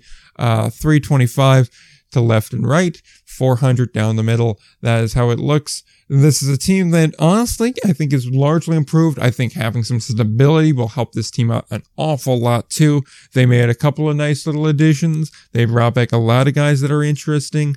Uh, there's of course one weak spot I think we're both going to talk about, but outside of that, they seem like a very solid team and a team that could very well be in the four or three hole when the season shakes out the end. Yeah, I'm gonna listen. I I've gotten burned for really ever since I joined this podcast about uh, about me believing in the Winnipeg Goldeyes, and they just don't come through for me. Um, and uh, but you know what? I like. I'm not going to say this is the year like oh they go to the championship and whatnot. Like, I don't I don't think they're they're on that level, but I think they're definitely improved. Uh, I think they're definitely improved from a year ago. Um, so I, I think that's that's certainly good. And like you mentioned, there's that untold, uh, there's that untold aspect of not playing in Jackson, Tennessee when you're the when you're the Winnipeg Goldeyes. So um, I think that's gonna that's gonna help them a lot. Um, I am, I will say, the thing that worries me a lot is uh, I don't really like the back end. Of, I really don't like this bullpen. Um, I think it's not a particularly inspiring group in that sense. However, I think the lineup's going to hit. I, I, think the lineup is really, really going to hit. Uh, and adding David Washington is really going to help uh, that because he had a terrific year with Milwaukee last year. He's going to supply a ton of power uh, in the middle of that order. You throw that in with a guy like Kevin Lachance, who had a great year last year, uh, hitting 326. Uh, and I think there there's a lot of depth in this lineup that that uh, that fans should be excited about. Again, I worry about. Uh, I don't love the pitching in general, and specifically don't love the bullpen. Uh, however, I think I think they're going to hit, and I think they're going to hit, and that's going to win them a good amount of games. I think they. I, I'm comfortable in saying that they'll be in the playoffs. Uh, I don't know how far they'll get, but I think they're definitely a playoff team. I think they could be a three or a four and whatnot. I know. I believe two years in a row you predicted them either to make the postseason or win the championship, something to that extent. I believe it just makes the postseason both last year and the year before. So if they manage to miss out this year, I mean, I, am really going to start giving the business next year when we go through this yeah. preview again. And I think i will be totally, I think I'll be totally justified in doing that. Uh, that Absolutely. being, that being said, there, the pitching is thin. Uh, Josh Lucas is really, he didn't have a good year last year, but he is a former major leaguer. He should bounce back. I like Travis Seabrook. I think he's a solid bullpen guy. I'm going to be curious to see what he does. He could probably even start. I'm not sure if he has done that too much in the past. But Tasker Strobel is another guy that I really do like as well. Yeah, not really a starter. Is uh is Seabrook. So probably more of a bullpen guy, but I think he's a solid enough bullpen arm, certainly. Uh but yeah, the pitching is weak. But you're all right. This is a deep, deep team. Deon Stafford was a guy that was very good last year. I'm very interested to see him. Dakota Connors got off to a very hot start, then kind of slowed down, then had a couple of weeks here and there. So he's a guy that I think could, if he could just find some consistency, maybe not the same highs, but a fair median, I think he could be a very productive player. At very worst, the first guy off the bench, which is not a terrible position to be. Uh, you mentioned Chance. you mentioned David Washington was a very big addition for this team coming over from Milwaukee a guy like Logan Hill, I kind of expect him to bounce back. Max Murphy's a guy that should be doing well. Wes Starvel's a veteran. He's been here for a while, but the guy I really do want to mention is Raul Navarro, a guy that is another one who didn't get a lot of mention last year, but yet he was a very, very, very good player for them. So I like the Goldeyes as a playoff team as well. Yeah, I think they're, I think they're probably a com- comfortably in as a playoff team, and you know I'm ready to eat my words once again. Uh, but I, I, think the lineup is just really strong top to bottom. So I, I think that'll be enough to get them in, especially in this expanded format. Agreed. And so with that, that ends our West Division look and begins our East Division look now. So uh, here's what we have in the East. We have the Chicago Dogs, who were first in the North at a 63 and 37 record last year before losing in five games in the divisional round to the Fargo Moorhead Redhawks. Their manager is once again Butch Hobson. He returns for his fifth season. 193 and 164 is his all-time record. Impact Field will be their friendly home. Uh, one or 313, my mistake, for the one field, three 89 to center and 294, a very short but a tall wall out there in right. Uh, they got some interesting players to watch. They reloaded certainly. Uh, the pitching looks to be improved. I like the pitching a lot. The offense, uh, that's an, it'll be interesting to see with that. Well, uh, I will say this time last year when we were talking about the Chicago Dogs, we both thought that they weren't very good, and then yeah. boy did they prove us wrong. They so uh, However, I, I, I, think that I think your assessment is pretty spot on as far as um, the pitching is certainly improved. And listen, guys hit better. Uh, obviously, you mentioned the dimensions. Guys will hit better uh, than initially projected in, in this uh, in this stadium just because of the because of the short porches. Uh, it's a and even center field only 389 to center. Um, it, this is this is a hitter's paradise. Uh, but you're going to need good pitchers in the, in a ballpark like this, and I think a guy like that uh, who perfectly supplies that is Michael Michael Bowden because mm. uh, he's a guy who wasn't around a whole lot last year for Chicago, but when he was, he was really strong. Uh, he struggled with the home run ball again. You could probably uh, assume part of that is the stadium, uh, giving up those 10 home runs in 52 innings. So, uh, so he's probably going to try to look to get more ground balls in year number two. Uh, Jeff Kinley is a, a a bullpen arm that I love. I Yeah. love Jeff Kinley. Uh, he's such a stud, uh, and he is he is just a great option uh, as a closer. I think he should be back in in affiliated ball, but what do I know? Uh, and offensively, I, I think it's there's a couple guys that I really like.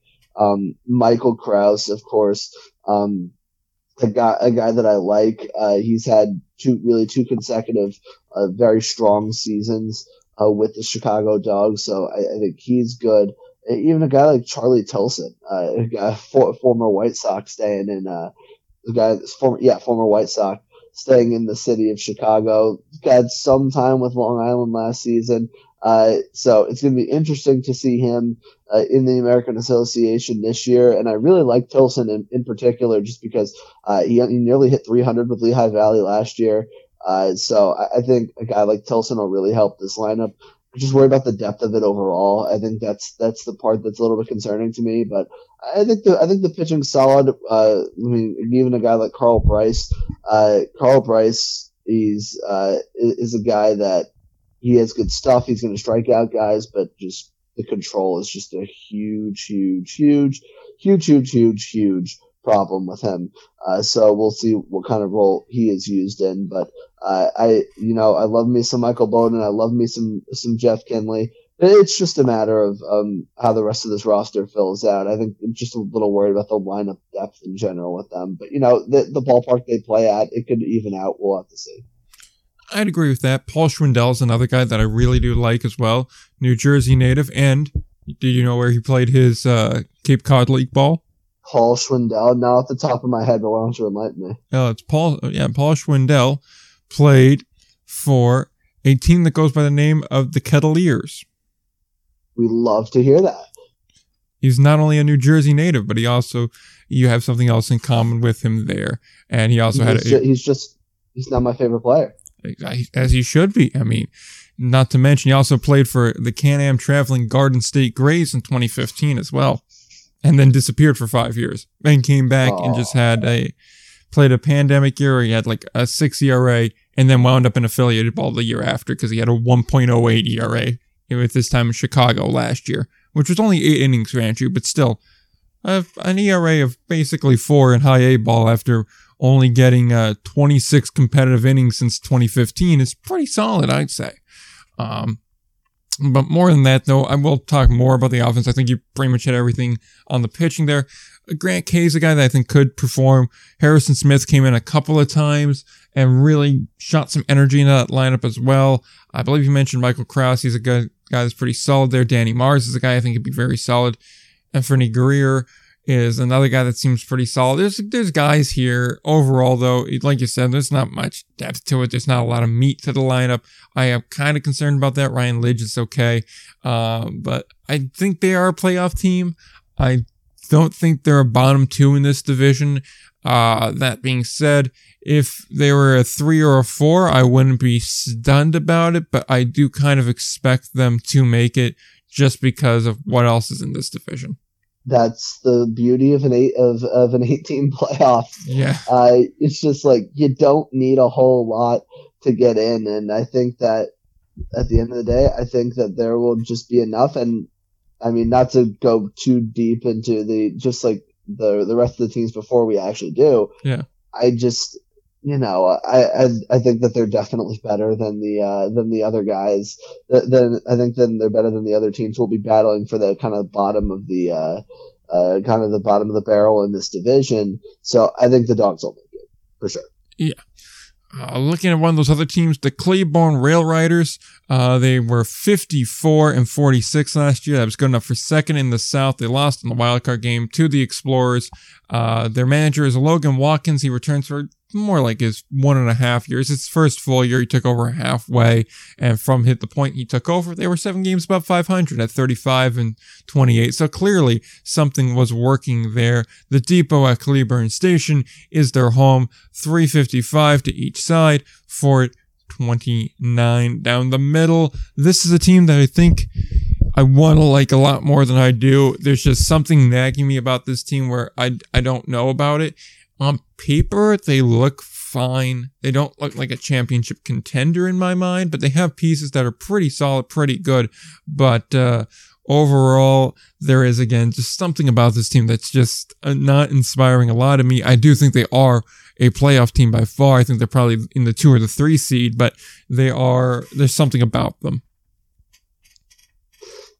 I, I'm I, I do think they're a playoff team for sure. Um, I think that I put them in a similar category with the Chicago Dogs. I think is a good way to put it. Like I think a guy like, for example, like Hunter Cervenka, a lefty who who saw a lot of Atlantic League time last year and was really good. Uh, with with Long Island, I love him at the back end of that bullpen. It's funny that like he, he a guy who's like a pretty big name in MLB talent, uh, who struggled with with Charleston. Long Island picks him up, and wow, he's good now. Yeah. Uh, just funny how that tends to work. Uh, Yeah. Like, like no. And speaking of Long Island Ducks, Hector Sanchez uh, with with Cleveland this year, and I, I don't know. Like I I like I like the team. Like I, I'm a big I, I'm a big fan of Cesar Trejo, uh, a guy that uh, a guy that saw some time with High Point last year. Zach Nehrir is is good as well. I, you know what? I like this team. I think that I think that they're a solid group. Pitching depth concerns me. Uh, a pretty, de- uh, I think specifically starting pitching uh, concerns me with Cleburne. Uh, we'll see how they add during the season. Uh, but I think I think the lineup's pretty strong. I, I like Cervenka in the back end of the bullpen, but I think starting pitching is a little bit of a concern for me. But you know, again, we got to consider everything relative to the bar of who the other teams they're competing with. Uh, and I think Cleburne is definitely good enough uh, to make the postseason. Uh, to make the postseason in, in this division. Yeah, I'd agree with that. I mean, you have also have Oswaldo Arcia, Zach Nehrir. These are guys that are pretty solid. Chase Simpson's a good power bat too.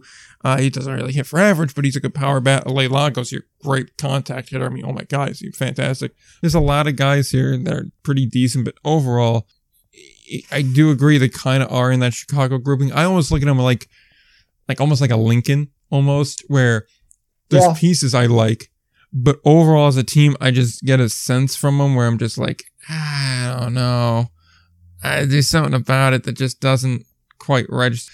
The team that I think we may see miss the postseason is this next one, Gary South Shore Railcats, 39, 61, sixth in the North last year, missed the postseason, uh, Tagert out. Lamar Rogers is in his first year managing the Steel Yards. Once again, they're home 320, 400, 335. Um, there's a couple of guys here. I'd say there's probably two, maybe three pitchers I really like, and then maybe four guys, five guys that I could say are pretty confident hitters. The rest of it, uh, there's just not a lot here.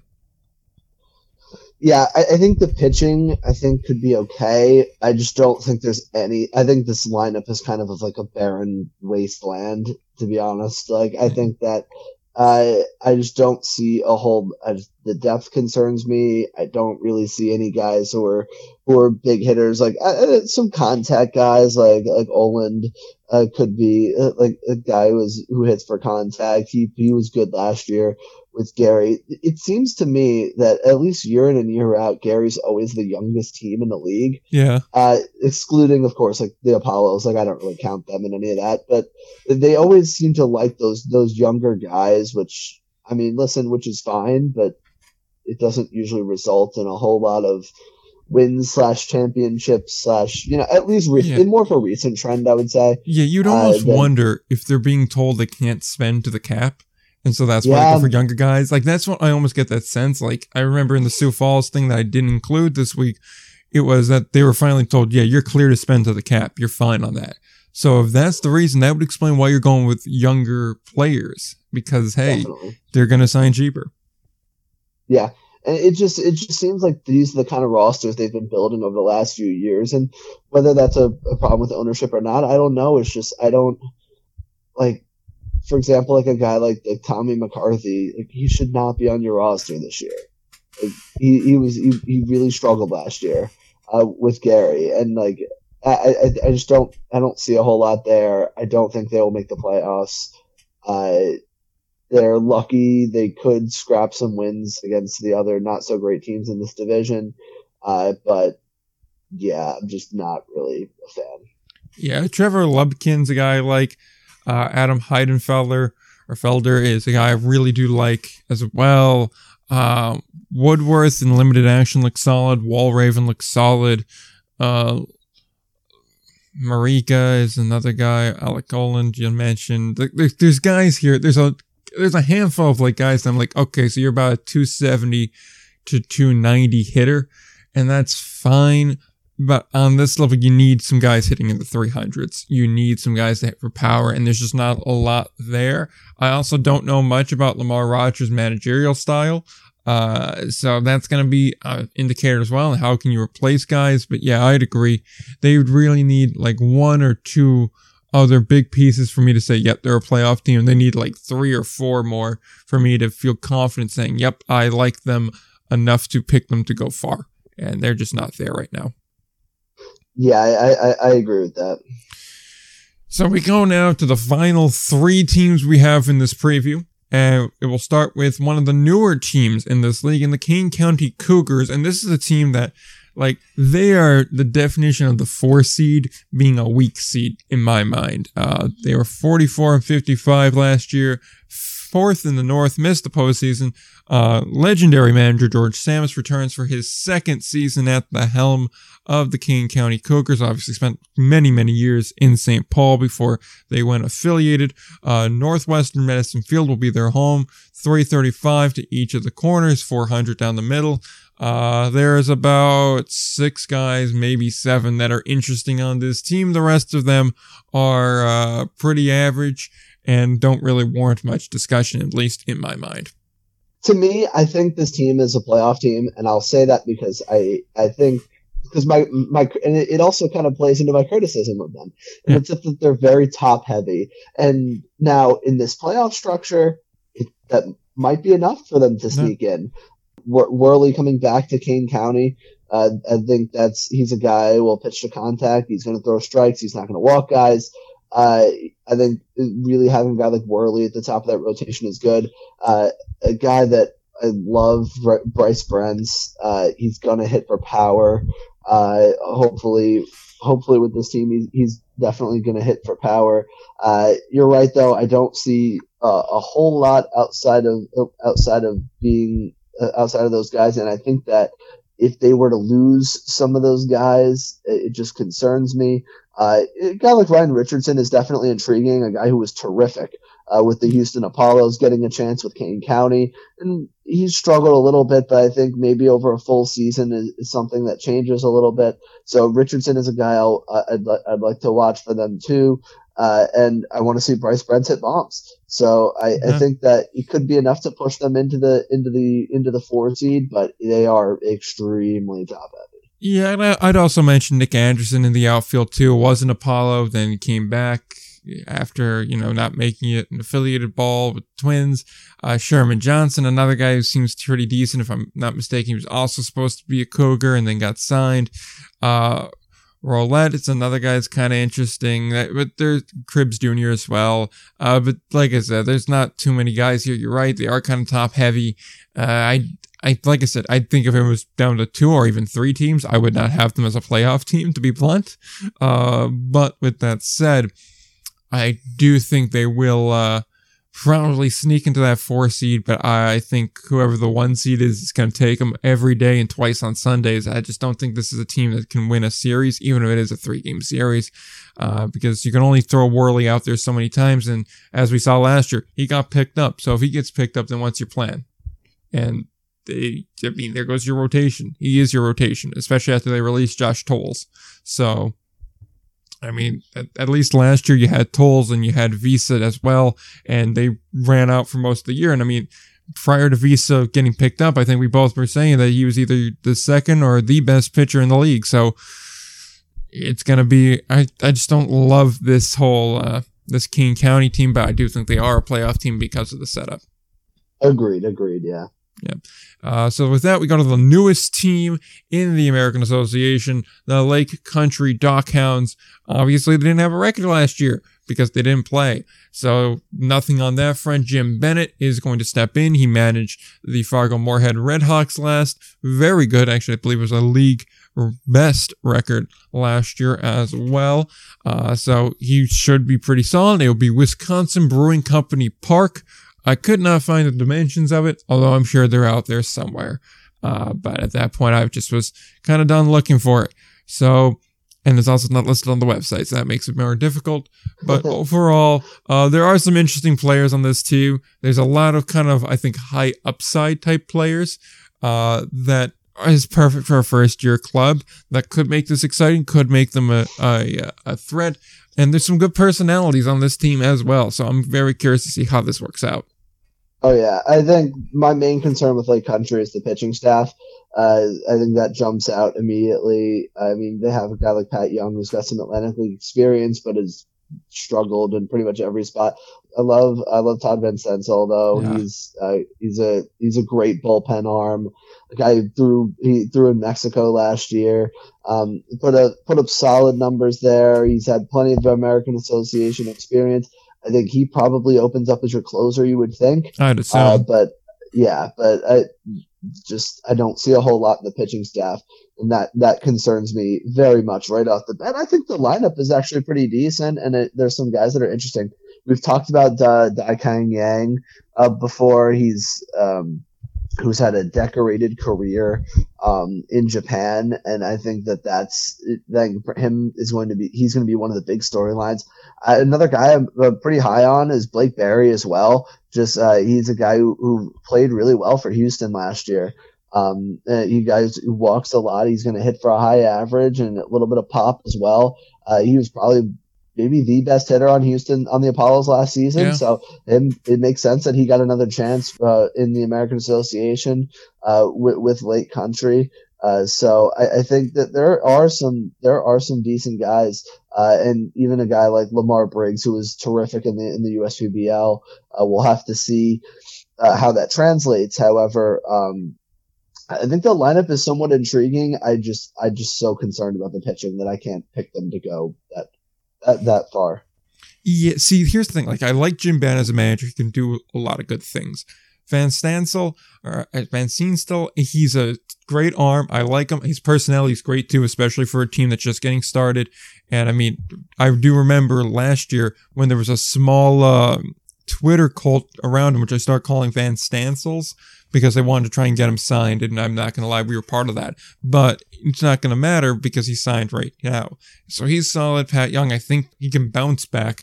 Uh, and I do like that. TJ Bennett, I feel it's going to be like very Casey Clemens like. Like what Casey Clemens is to Staten Island, I think TJ Bennett is going to be to Lake Country. Uh, you mentioned Barry, you mentioned Briggs. Aaron Takis is another guy that I do like. An Apollos guy was one of the better batters there too. I think there's enough here where it's intriguing. I think they probably are interesting at points in the year. Ultimately, they're probably the team that misses out in addition to Gary. But if they can stay competitive, if they can win, let's say, 40, 42 games, then ultimately, I call that a successful season.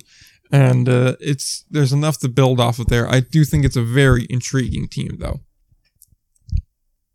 yeah, you're just looking for things to build on in week one, but uh, uh, excuse me, not week one, year one. Yeah. Uh, I think you're really looking for just for little things to build on, and I think they have some of those pieces. I really do. Um, so I think they they are a very intriguing team, and that'll be something to watch. Absolutely. With that said, we go to the last team in this preview and the team that I think is the undisputed best in this division, and that is the Milwaukee Milkmen, 59 and 41 last year, third in the North. They lost in the wild card to Fargo Moorhead. Anthony Barone will return for his third year as manager, 93 and 67, all-time record there.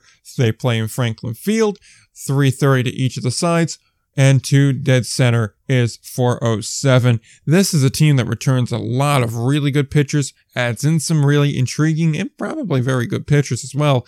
And overall, they overhauled this lineup because they got fairly well rated. I mean, they lost out on Brett Walker. That's going to be a very tough hole to plug. But as you're about to see, they did their damnedest to fill it, and they did a very good job at that. Obviously, there's no replacing a back to back MVP, but they got about as close as you can possibly get. Oh yeah, I, I love their I love the strategy. It almost looks like that you're not going to replace Adam Brett Walker with one guy. You got to replace him with multiple guys who do who bring in little facets of what Adam Brett Walker brings to the lineup. You're going to bring a guy, for example, Keon Barnum is a great bat. He can supply some of that power. Bringing in Correlle Prime, he can supply some of the some of the average that that uh, Walker brought over the last couple of years. The that's exactly I think the lineup this year. Uh, out of and looks obviously Milwaukee's had uh, some great uh, has had some pretty good teams, some very good teams over the last couple of years. I think this is the best lineup they've had out of that core uh, per se. I, I think that a lineup that just doesn't have a lot of holes. They have guys like Barnum and Hill and Will Kenger and Correlle Prime and Trowbridge and Dylan and Kelly. Tri- and, and Kelly and, and Trey Martin. And we know what this pitching staff can be as well. It's, it's just a stacked team. And I think, I truly think like out of this, um, out of in the Anthony Barone era, this is the best lineup they've had. And to me, that's the scary part. Exactly. I mean, like, it's very rare that you're going to say they lost a back to back MVP and somehow got better. Like, that's just it. They did. It- They, that's literally what happened. They did. Yeah, and it's like even if you assume, okay, well Barnum, I, I know he's probably a first baseman eh, because that's where he's naturally been, but you assume you could DH him. Er, Hill's probably your second baseman. Prime probably goes into the outfield because they need outfielders. That's the one area where they are lacking. Uh, Will Kenger's probably a third baseman, would you say? Yes, definitely. Yeah, so then Chad Cedeno's probably at short. If not, it's going to be Mason Davis. And Chad Cedeno was very good with Florence last year, too. He's kind of one of those low key guys that I could very well easily see hitting 280, having a very, uh, oh, who is it that I'm thinking of right now? Dylan Tice. He could be a very Dylan Tice like player. If, uh, for those that are familiar with Dylan Tice. There's a lot here. Logan Trowbridge is another guy you could put in the outfield alongside Trey Martin there's so much offense on this team where they could beat you by, you know, playing small ball, getting 15, 20 hits a game, putting up 10 runs that way. They could probably outslug you too between some of the guys they have here in a, uh, in a Keon Barnum and, and the like. Then pitching wise, they return AJ Schugel from their first and their only to this point championship season, who was a big part of that bullpen there. Miles Smith comes back as pitcher of the year. Uh, so that's a huge point as well. Christian Young's a guy which I think looks solid. Danny Zarden is a guy that is really kind of a low key guy for me. I don't know why. There's something about Zarden that really kind of jumps out to me. He spent time with Windy City and um, Sussex County last year. And in Sussex County, he did very solid. Even Windy City did solid. I mean, 288 ERA across uh, 27 games, about 35 innings out of the bullpen. If he can do that again, I mean, hey, that's very good. I mean, he, hey, if he can get even like a 3 8 ERA, I'd take that out of the bullpen. Solid guy there. Kyle Moore returns. Jake Matthews back. There's so much to like about this team. I think they're the undisputed one seed here. And frankly, they're a championship contender. Hundred percent, hundred percent. They're they're a championship contender. And listen, like uh, last year, I mean, we thought that too, and they kind of disappointed a little bit. But I think this year, I think they've addressed the, the problems they needed to. Uh, they've really upgraded. Uh, the, they've really upgraded this team uh, offensively on that side of the ball. Um, and I think they're they're just a really really dangerous team and definitely the best team uh, in this division. I'd agree with that 110%. So, with that, we have now managed to navigate our way through 12 teams of this preview and done so actually, and I think a surprisingly reasonable amount of time as well. Yeah, I would say so. Yeah. So, with that, we have our classic previews here Player of the Year, Pitcher of the Year, and Championship matchup and winner. Normally we'd go with playoffs, but I mean, let's be real. Most of this league's making it. We just want a championship matchup, and it's so hard to predict that because we'd have to assume who would pick who uh, to play in the first round. So, uh, we'll let you start with the championship matchup. Who do you have winning, and who will lose in that championship game? How many games? Ugh, I hate to be boring, but I'm gonna go Kansas City, and uh, and Milwaukee against each other. I think Milwaukee's the clear best team in the East Division. Uh, and listen, I think Fargo Moorhead and Kansas City will play a really good a really good team. However, I do think that uh, I think this year, even though I love Kansas City, it's kind of a crapshoot when you get to when you get to a championship series. I'm going to switch it up this year. I think Milwaukee's going to win the championship against Kansas City. Uh, and I, I, say that just because I love this offense so much. Uh, Kansas City, you could definitely say, has the advantage on the pitching end of things, which is probably true. Uh, however, I think Milwaukee's lineup is just really good. I think this is the year. I think they win their second title in three years over Kansas City. Could I be wrong and can and uh, that would happen? Absolutely. But I'm gonna take them. Uh, I'm going to take uh, the, the Milwaukee Milkmen over the Kansas City Monarchs in five games. Oh, it goes the distance. I'd agree with that. I again, I know normally I'd like to have controversy here, and that would almost make me want to pick Fargo over uh, Kansas City. But in the end, I, I have to agree with you. I I think Kansas City is going to make the final. I think it's going to probably be Milwaukee. Milwaukee also benefits from having just quite frankly a weaker division to play in. So I mean, whoever their first round matchup is going to be is going to be a lot easier. It's probably going to go two games before it's done. Um, that said, I will differ. I and again, I understand it's boring to just pick the guy that won last year, and it doesn't really. It's not entertaining but I do think it's Kansas City over Milwaukee. I think Kansas City's just a more well-rounded team. I agree. I think it goes five though, because these two teams are kind of mono e mono type teams. Uh, it's just at the end of the day, I'm more inclined to go with pitching over batting because you can keep runs off the board. I understand no one's ever won a zero-zero ball game, but. At a certain point, uh, pitching matters a little bit more because you can't keep runs off the board and you're getting into a slugfest, I'm just inclined to go with the team that could possibly have Matt Adams and uh, John Hernandez going back to back. That's a very, very, very scary thought. Although they these lineups are more even than they would probably seem. Yeah, they're you could definitely go either way, and uh, I could I would not be surprised if Kansas City were to win it. However, I do think that that's what my championship series would be. Yeah, right. What do you got for MVP?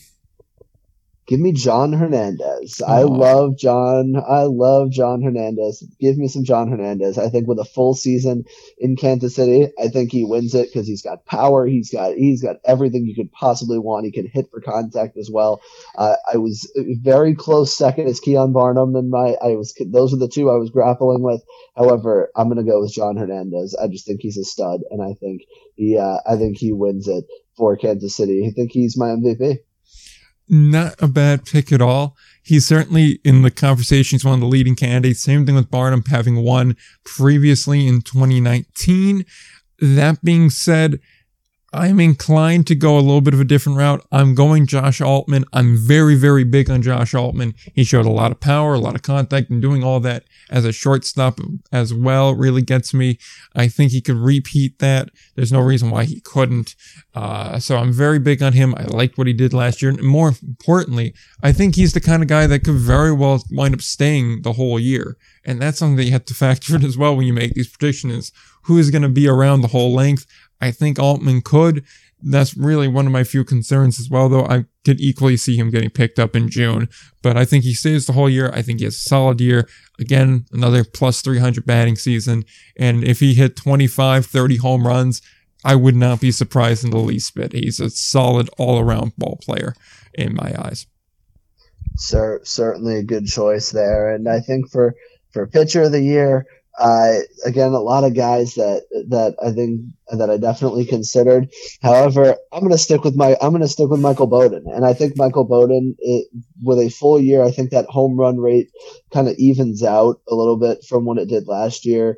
Um, I think he is one. I think he's definitely one of the best pitchers. I think he's the going to be the best pitcher, and I also think he has a decent chance of sticking around the whole season. Again, like you mentioned, something you got to factor in. Uh, I think uh, I, I, think that he throws strikes. He pounds the strike zone, uh, and I just think he is a really, really good arm. And I think uh, he's going to be my pitcher of the year. I think he's a stud, and um, I've had a lot of faith in him in the past. I have it again. I think he wins it. Not a bad pick at all. He's certainly one that I considered heavily as well For me, though, I'm going to wind up going a little bit off the board and I was going to say Kyle Kidman because part of me wants to go with Kidman. I think he's going to have a really solid year as well, but I just don't see Lincoln having two guys like that and still being this kind of borderline uh, team. I'm instead going to go with uh, with uh, let me make sure I have the name correct because I always get this confused. I'm going with Kevin McGovern. I may be a boring pick. He's a guy that's been good for so long, but I think at his age now, he's probably not getting picked up again. I think we saw last year what he's truly capable of doing. And if he can have another renaissance season like that instead of the whole year, I think you're going to be very hard pressed to not give him that award. Plus, if this is his last year, which I mean, would we really be shocked if it was? It just kind of seems like the thing where I could see him getting that as kind of the sending off uh, of this of the career there. But even still, I think he's going to be a deserving MVP. I'm going, or not MVP, pitcher of the year. I'm going Kevin McGovern uh, from Fargo Moorhead. Yeah, I like I like that McGovern's he's he's a stud he's a stud as well. Uh, I thought it was see I almost viewed McGovern as too easy of a pick. So that's why I, I would vote in. I mean, it, I could also be very wrong about this too. I mean, he also had some really rough years leading up to last year as well too. So maybe it was everything in for that year too. So who's to say? And who's to say that any of this that we just did will be right? We still have a week away from uh, opening day as we record this. At least as of the time of recording. Every roster is up to date. We went through everything. I'm only made this preview started Wednesday night, finished it Thursday night, so it should be fairly up to date. Hopefully it stays that way for some time and uh it won't be long now before we are doing a Frontier League preview and we'll be watching an awful lot of baseball as well. So hopefully everyone enjoyed this preview. It was a fun one to do and uh overall very much uh very much enjoyed it. Absolutely. So preview season is is always fun, and uh, we love some American Association baseball. So I can't wait to see how it shakes out. Oh, absolutely, a hundred percent there. And also, one thing I neglect to mention, and just remember because I forgot to put in the preview, if you want to watch American Association baseball this year, you can do so by via the subscription service, which is their aabaseball.tv.